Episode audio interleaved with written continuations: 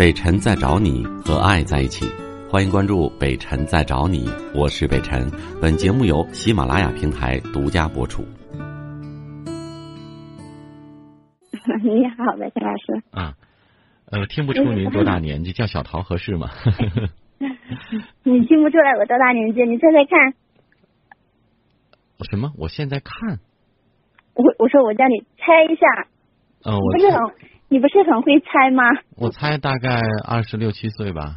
啊，对对对，你猜的很准。真的？嗯，二十七岁。哎呦，那好。怎么猜那么准？我佩服自己了。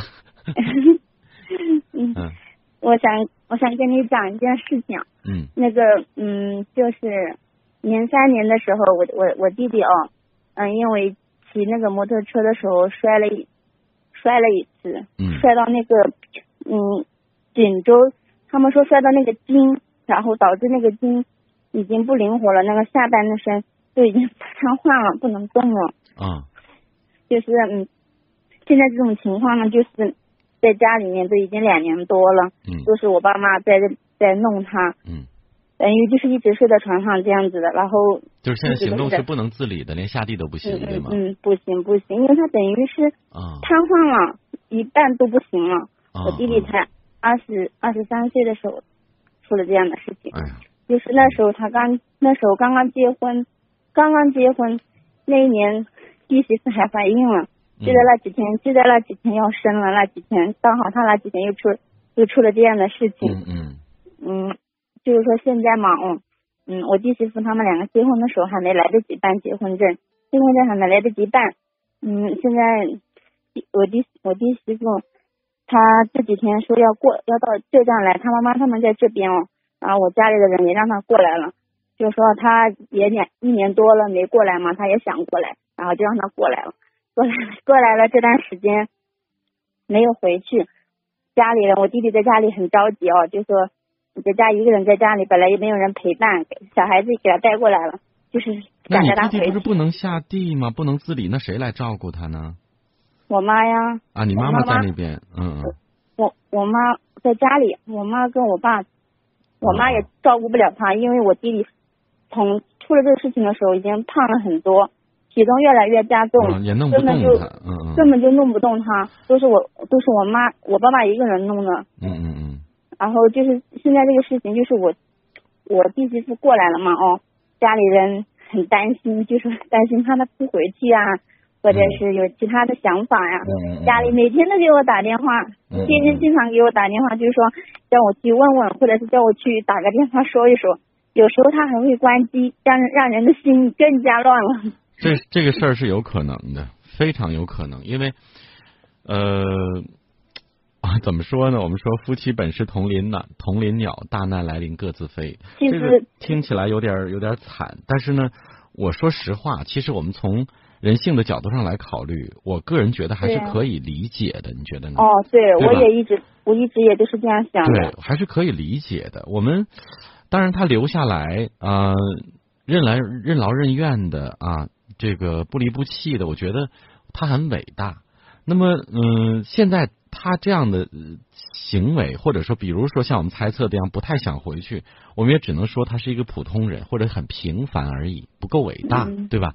但是也无力去多加指责。你比如说，他可能要考虑到我自己和孩子，我们还小，那么作为顶梁柱，这样以后我们如果没有劳动能力，我们怎么办？可能想了很多。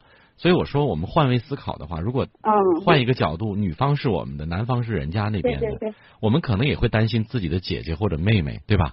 嗯，怎么办？其实你你说的这些，其实我都能够理解得到的，我也能都我都能够想得到的。是，就是就是家里的长辈嘛，他们的思想可能要稍微那个一点哦。嗯。我前两天也打过电话，也跟我妈也讲过的哦。嗯嗯。我说，如果他真的有有这样的想法哦，你也不能够怨人家。人家嗯在这里也待了两年了，也不容易。这两年待下去也真的是也算是也也算是好的了。说句实话，如果像有些人出了这样的事情，最多也待不了多长时间，也会走的。最关键的一点是，你们他们之间根本没有领结婚证，你知道吗？嗯。就是人家随时可以抬屁股走人的，没有任何法律约束。那时候他们刚结婚，还没来得及去领。也不嗯就出了这样的事情，所以说谁也没有想的，没有想到嘛。对呀、所以我就说嘛，没有法律约束，人家是可以随时离开的。嗯，对，然后嗯，我我跟我妈就说这这这几天哦，不要打电话，老是催她哦。我说不要打电话了，就就这样。她说过几天回来，过几天回来。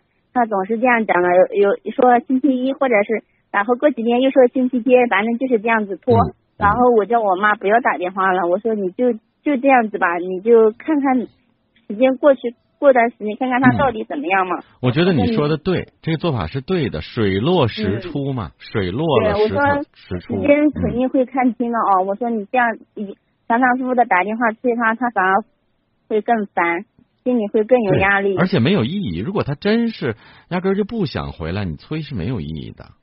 对嗯，我我也我觉我也是这样。那天我跟我妈也是这样讲，我说，嗯，弟媳妇本毕竟也这么年轻，嗯，她也才二十几岁。对我说有时候像这像这样的年龄的人还没有结婚，我说如果说真的是四五十岁了哦，那么大年纪了，我估计也无所谓的，都已经这么大年纪了。对，关键是现在他还这么年轻，你要站在他的角度，要为他想一下。嗯我跟我妈也是这样讲，我我跟我妈老早就讲过，我说你要面对现实，这个嗯事情肯定是老早就要想好的，肯定要面对的。对我跟我弟弟也讲过，我弟弟这几天心情绪很不好，因为他自己这样子的哦，然后他他看不见小孩，看不见大人，嗯心里很烦躁。本身他自己又是这样子的，搞成这样子又不能动。以前他好好的时候是一个很阳光、嗯很帅气的一个小伙子，因为他到哪里去玩都搞得很好的。一嗯下子他一下子他弄成这样子，他自己心里面就很难承受的，到现在都都不行。嗯我每次想到这些事情，想到我弟弟搞成这样子，想到我爸爸妈妈在家里面都要都那么大年纪了，我爸妈都六十岁了，嗯，还得照顾，还得照顾弟弟。嗯，还要照顾弟弟。呃，怎么办呢？没有办法，因为事情发生了。我觉得你的心态，还有你刚才的思路啊、看待这个问题的这个视角，我认为我我说实话，我都挺欣赏的，是做的是对的，嗯，没有问题。然后呢，可能可能就需要你去。需要你去，因为他们都在这个事件当中，当然你也在，但是嗯呢，你更理性一点。我希望你继续啊，对，做做父母的工作，然后做做你弟弟的工作。嗯，我爸妈他们还比较听我的，因为我一向都是他们我说什么，他们就比较还听我的。嗯我一因为我也听他们的，都挺挺那个的，所以一般我讲什么他都会会去听呢。嗯，我觉得是我也不知道我做的对还是不对，所以我想跟你讲一讲，问一问。对呀、我刚才说了，非常对，而且你要不断的要告诉他们，让他们学会换位思考。就像我说的，如果换一个个儿，我哥是他们家的，而这个我嫂子是我们家的女儿，那爸妈你怎么看这个事儿？嗯对不对？对这个是将心比心，学会换位思考就会理解了。然后就算是真的，他说那我要离开，那那为了以后的生活生存，我还年轻，我觉得我们也好好好的祝福人家。真的，毕竟是在一场在一起一回，对吧？我人家孩子也给生了，嗯我心里面其实还是还有一这样想的，嗯我我我也不我我也不想，我也不知道要开口，我就是这样想的。我说，如果他真的要走这条路了啊，我希望他坦白的说出来，大家都好说好散，都会理解的。可是我又不能直接去告诉他，我只能说理解他，我不能支持他呀。嗯对，没有 必要说。你听我说，没有必要说，因为什么？因为我你听我说完，你别老抢话。我发现你太急躁了。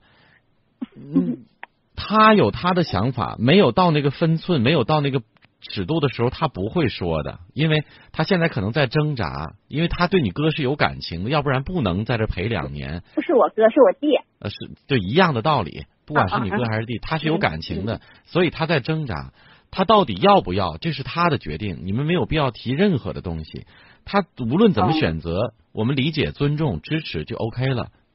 嗯，所以我没说嘛，啊所以我的行了，那就先聊到这儿啊，再见，因为事情也清楚。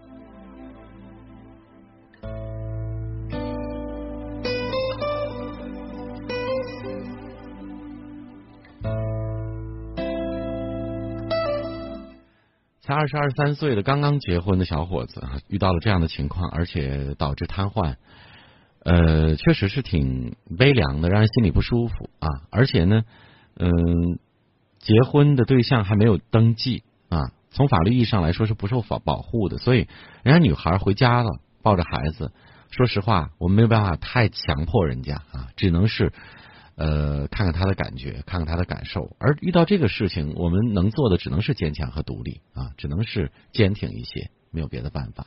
谁让很多过错发生在我们身上呢？比如说，无论你怎么匆忙，说来不及登记，这都是一个，我个人觉得是一个不是理由的理由。我是北辰，再次感谢你收听了今天的节目，多多分享给你的朋友，也多在留言区互动，留下你的问题，我们会集中回复。